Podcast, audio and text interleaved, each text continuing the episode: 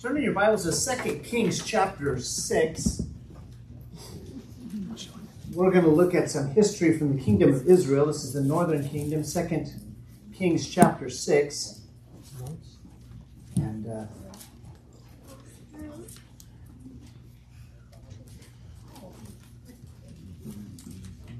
if you're not familiar with the history that's in, in, Second Kings, let me walk you through it. Don't don't don't read ahead. If you know where I'm going with this, don't don't say too much. Just let let it unfold. Um, uh, let's pray, and then I'm going to read to you Second Kings six, verse twenty-four. Let's pray. Father, thank you for these testimonies. What a fantastic reminder that you are faithful. And uh, there are folks, uh, Eva, my dad, uh, that have waited a long time for some things, and here you are, working out your perfect will.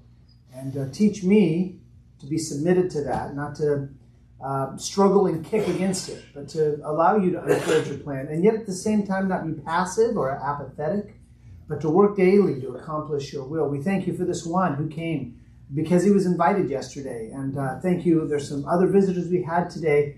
Um, weren't invited yesterday, but uh, you brought them out. And I'm thankful, Lord, that you continue to, to entrust to us people to whom to minister. We pray that you would give us a vision, fields white to harvest. Uh, pray for Connor. Um, I pray that you would lead him step by step to the church where he will grow. We'd love to have him here, Lord. I, I pray that you bring him here, but wherever it is, Lord, put him there. Um, place him in that church. Cause him to grow as he, as you want him to. Lord, open our eyes to truth in the message this afternoon, and we pray these things in Jesus' name. Amen. Second Kings chapter 6, verse 24, and it came to pass after this that Ben-Hadad, king of Syria, gathered up all his host and went up and besieged Samaria, and there was a great famine in Samaria. There's a great famine in Samaria like I said, if you'll just look up here, we'll, we'll continue our way through that passage and uh, read much of this, well, read the rest of that chapter and some of chapter 7 as well. But, uh, and I know this is sort of an odd way to come at this, but I don't know about you, it feels sometimes like um, we're under siege, right? Like uh, there's a battle going on and we're sort of caught in the middle. You're going to see here, we're, we're not actually in the city, we're not really outside with the enemy, we sort of get caught in the middle of all these things. And I want to give you uh, hope and our hope is always in the Lord. Our faith is always in God. He is faithful. He will take care of us. But I want you to notice in this uh, history here, what's going on. Things are bad. There's a great famine, verse 25. Behold, they, the Syrians, besieged it, the city of Samaria, until an ass's head was sold for four score pieces of silver, and the fourth part of a cab of, dung, of dove's dung for five pieces of silver. So they were selling the head of a donkey for 80 pieces of silver. And what were they going to do with that head? Well, that makes sense. They were going to eat it, yeah. I mean, all of it. The eyeballs, the ears, everything. I mean, they were that hungry.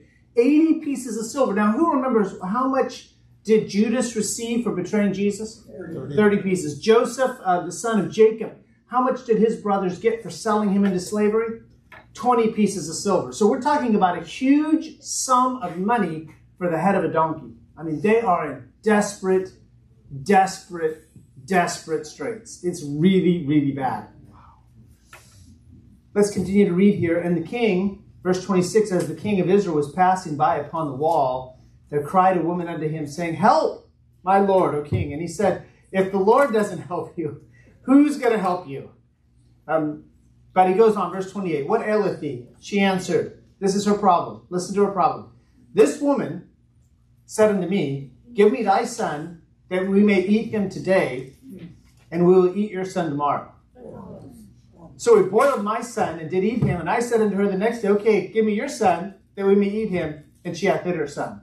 Now, what is she asking the king to do? To make the other woman give up her son. That's how bad it's gotten. Now, if you want to read Deuteronomy chapter 28, will tell you God had predicted that they would be besieged by their enemies and it would become so bad that the delicate woman who would barely barely put her foot on the ground i mean she's just not going to do anything too crazy is going to be eating her own children so god had predicted that they were going to get to this point. and i just want to bring a couple of uh, applications at this point Uh, number one, I'm convinced that things are going to get worse in our country before they get better. And the reason is we're raising a generation of children that don't know the Lord, that have no fear of God. And they're out of control already as kids in school, teenagers, young people. And um, heaven help us. Um, I, I got a couple of uh, things, bad news just seemed to pile on top of each other this week for me. And uh, things I thought, oh, I know where this is headed, and then it's not headed that way. And uh, but you know what? When even when we are disappointed, that's the word I'm looking for. Even when we are disappointed, God is still faithful, and He still has a plan, and things are going to work out according to His plan. We need to discern what His plan is and and get on board with Him. So things are going to get bad. Now I want you to notice something else. Verse 31. Then He, this is the King. Then he said, God do so and more also to me, if the head of Elisha, the son of Shaphat, shall stand on him today. So here's the king. He discovers his people are hungry. They, they don't have anything to eat. They're eating their own children. It's, it's really, really bad siege. And who does he blame? God. Right? It's Elisha's fault. I have no idea why he thought Elisha had anything to do with this. But I know we already see that when things go wrong in our country, it's easy for the Christians to get blamed. It's easy for God to get blamed. It's easy for morality, for biblical truth to get blamed. So I'm just telling you, that's, that's the way, the direction things are headed. Jump down to verse 7, uh, chapter 7 now. Look at verse 1. Then Elisha said, Hear ye the word of the Lord. Thus saith the Lord, Tomorrow, about this time, shall a measure of fine flour be sold for a shekel, and two measures of barley for a shekel in the gate of Samaria. So remember, they'd just been paying 80 pieces of silver. A shekel, I, I, I, if I remember right, there's about 20 shekels to a piece of silver. But regardless, they're paying a huge sum of money for the head of a donkey. And tomorrow, about this time, right here in the gate of Samaria, I mean, not somewhere across the world, right here in this city, you're going to be able to buy fine flour for a shekel and two measures of barley for a shekel. And look at verse 2 with me. Then a Lord, on whose hand the king leaned, this is the king's advisor, answered the man of God, this is Elisha, and said, Behold, if the Lord would make windows in heaven, might this thing be? What is he expressing there? Doubt, Doubt unbelief. God's man, Elisha, says, Tomorrow, fine flour for a shekel, two measures of barley for, for, for a shekel. And the guy says, I don't know. I mean, even if even if you had windows in heaven and they could open up and God could pour this thing down, how how would this happen? And Elisha says, this this to me is amazing. He says, into verse 2, Behold, thou, the advisor, the king's advisor, behold, thou shalt see it with thine eyes, but shall not eat thereof. Now, if you know the story, don't tell us. Uh, when you first read that, it's like, now how does that work? It's bad enough that they're going to be able to sell food, basically just cheap as you want tomorrow. But how is this guy going to see it with his own eyes, but not be able to eat of it? That doesn't even make sense. I mean, if if if food becomes that cheap, he can have all he wants, right? Okay, let's let's continue on in the story. Verse three now. We're going to get to the people I want to focus on. There were four leprous men at the entering of the gate, and they said one to another, "Why sit we here until we die?" Now, what are these four men, leprous men? Why aren't they in the city? Because they're lepers, right? So they're not. The city's not going to let them in. They don't want them spreading their disease. So they're just sort of just outside the gate. The Syrians, they don't care where these guys die. They're lepers. They don't want to deal with them. So the, the Syrians are surrounding the city, not letting any food come in. And these lepers have been sitting in the gate. They don't have anything. If the people in the city are hungry, these lepers are even hungry. And so they come up with a brilliant plan. Look with me at verse 4. If we say we will enter into the city, then the famine is in the city and we shall die there.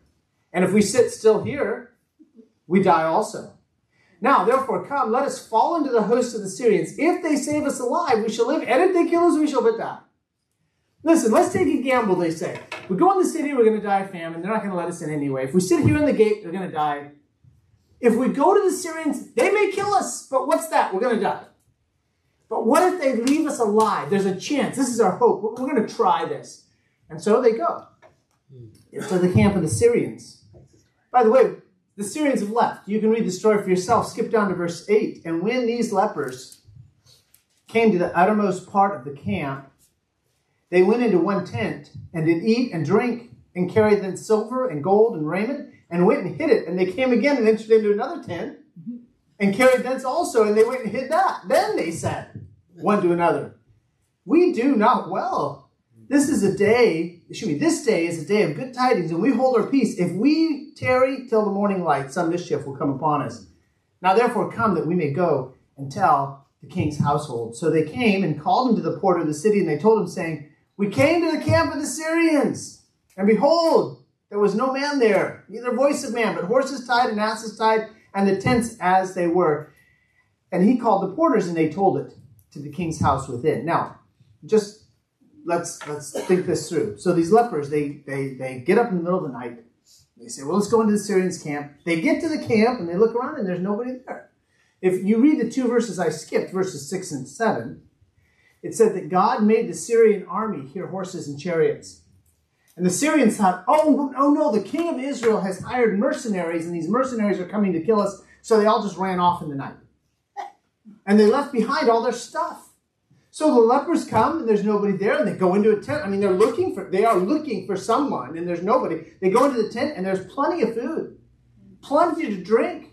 So they eat and drink as much as they want. They look around, there's silver, there's gold, there's clothes they left behind. They take a bunch of this stuff and they go and they bury it. They hide it somewhere so they can get it later.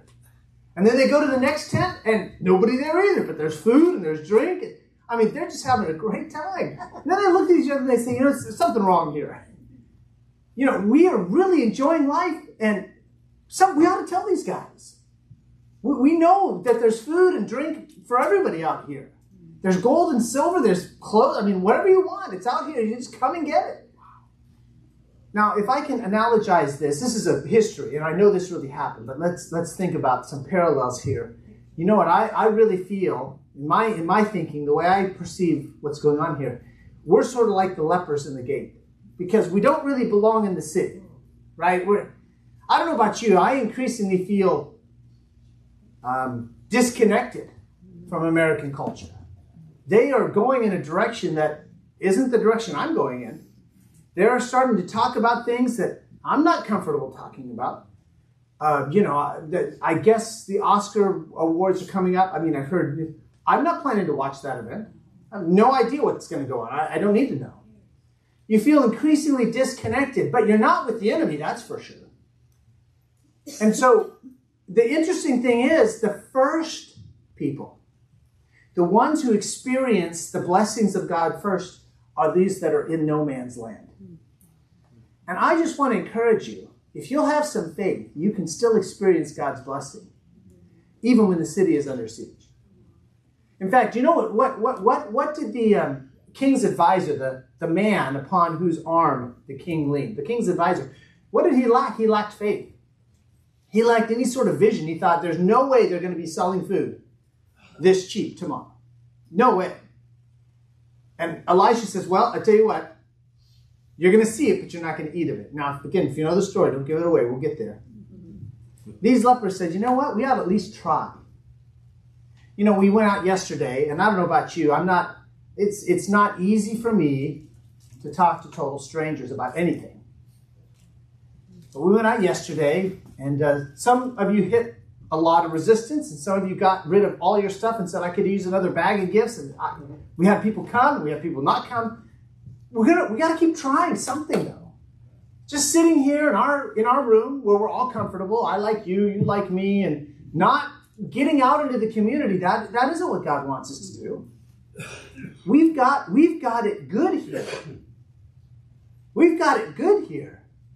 We've got marriages that because they've been blessed by God's grace, we have successful marriages. We ought to share that with people. We've got a God who provides. So, yeah, inflation is getting crazy and, and jobs getting harder to find. But guess what? God keeps providing for me. God keeps providing for you. Amen. We've got it good here.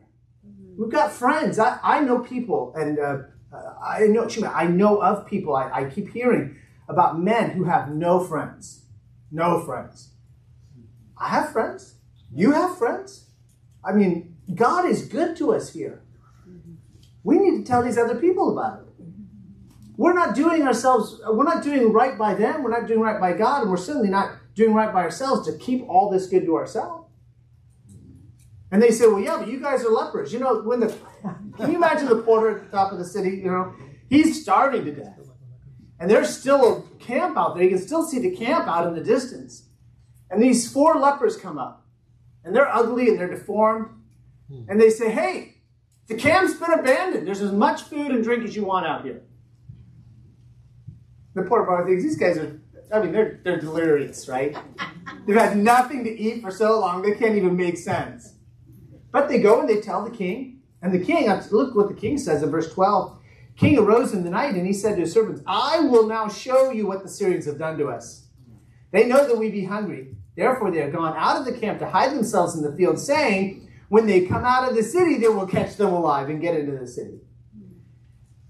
So the king basically is like the like the advisor has no faith. He says, you know, it's it's just a trap, it's just a trick. But one of his servants says, Listen, I tell you what, let's let some take, I pray thee, five of the horses that remain which are left in the city Behold, they are as all the multitude of Israel that are left in it. Behold, I say they are even as all the multitude of the Israelites that are consumed. And let us send these and see.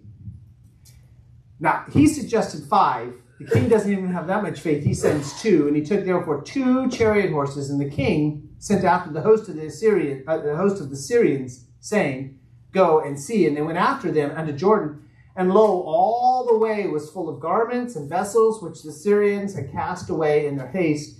And the messengers returned and told the king. Now, why are these Syrians, why do they keep throwing things away as they're running for their lives? They, they think they're right, their enemy's right behind them. God not only got them out of the camp, God got them out of the country. Uh, and, and, and what are they running from? Nothing. There is no army. The, the, the, the Israelites have five horses. That's it. The people went out, verse 16, the people went out and spoiled the tents of the Syrians. So a measure of fine flour was sold for a shekel, and two measures of barley for a shekel, according to the word of the Lord. Okay, look up here. So was God right? God was right. Amen. You can trust God's word. If God makes you a promise, you can bank on it.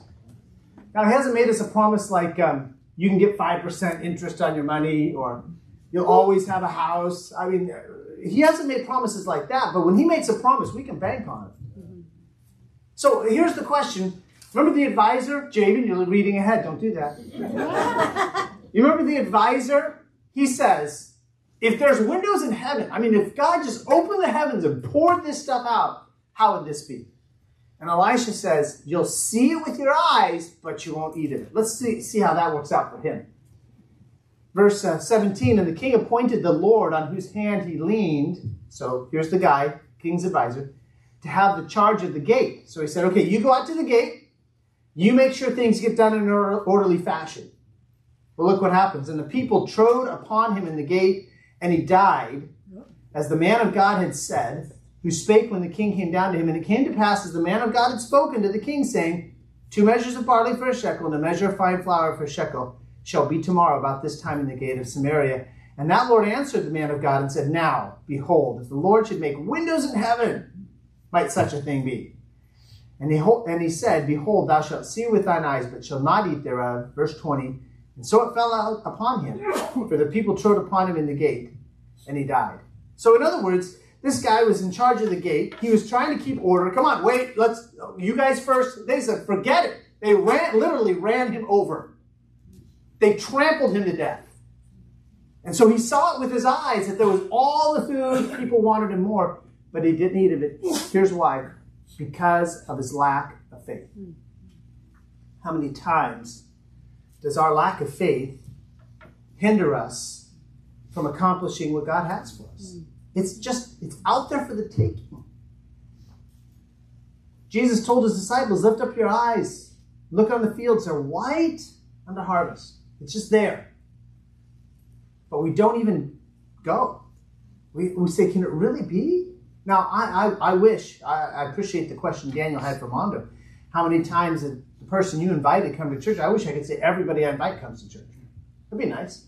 Every time I give the gospel, people are converted. I, that would be wonderful. That isn't the case. But guess what? I've seen enough people's lives changed by the word of God that I'm going to keep giving it out. Amen. Some people say, no, don't want that. Uh, boy, my heart breaks for them. They're, they are, they're the ones that are missing out. They're the ones that are sitting in the city saying, I am so hungry. And we say, there's, just, there's food. It's just right out here. No, it can't be. Those Syrians, those rascals, they're out hiding in the woods. Wait, no, no. No, it's all you want and more, but you have to have enough faith to go out. Number two, second application, real quick. And I know I'm analogizing here, but it's fun. we also have to have some courage to try things that may not seem like they're going to work. When those lepers are sitting in the gate, and one of them says, You know, let's go to the Syrians. I know his friends probably thought that is the stupidest thing we've ever heard. well, why would the Syrians have any mercy or compassion for us? But they said, Hey, why not? If we stay in the city, we're going to die. If we stay here, we're going to die. What's the worst that can happen? We're going to die. So they had a little bit of courage. Um, have a little bit of courage. Say, God, give me eyes to see the opportunities that I have. Uh, all is not hopeless. I mean, our nation is sliding into uh, a lot of turmoil and trouble, and I don't see that slide stopping. But that doesn't mean that you and I can't live successful Christian lives. And the truth is, the darker it becomes in our nation, the brighter our lights are going to shine. The more that that Americans desecrate marriage by whatever they're doing to it, the more that God's ordained marriages, lived by husband and wife who love God first and love each other, the more they're going to stand out. The more that they say, you know, the kids need to lead us.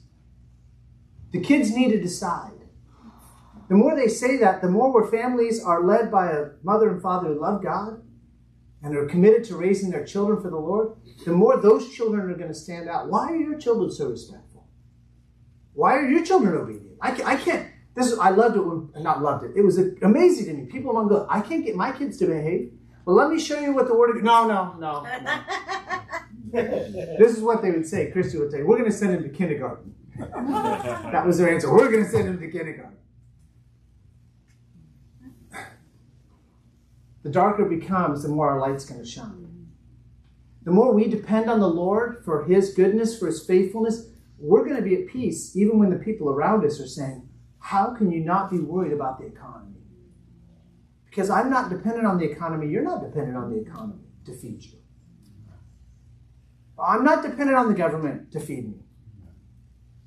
Um, let's not be uh, worried and anxious when God's given us everything we need for life and godliness. Let's spend time in His Word. Let's spend time with each other. Get together. I know many of you do. If you haven't gotten together with someone from the church recently, make it happen. Doesn't have to be at your house. Doesn't have to be at. Uh, you can take them to the park. Go to coffee together. But spend time together in a, in a world that increasingly counts their friends among Facebook and TikTok, I want in real life friends. Amen. I don't want friends that I meet over a screen. I want mm-hmm. friends I meet in my house, meet in your house, meet at the at the building here. That's going to stand out in, in, in our society. The, the darker it gets, the more our real relationships with each other are going to look strange to people. But listen, God has all the fine flour and all the barley we need, all the silver and the gold and the raiment. All we have to do is go get it. And then we got to tell other people where to get it. And what they do with it's their business. I hope you'll ask God to show you who you can talk to this week. Could be at the gym, could be in your neighborhood, could be at work. Who does God want you to say, hey, listen, there's words of life? Can I give you some? Father, thank you for the blessing we had today of, of seeing someone come out from our invitations yesterday. Thank you for the blessing we had of visitors today, again and again. Uh, Father, we don't take that for granted. Thank you for the rich provision. We see, we see that in the testimonies we heard from our own lips today.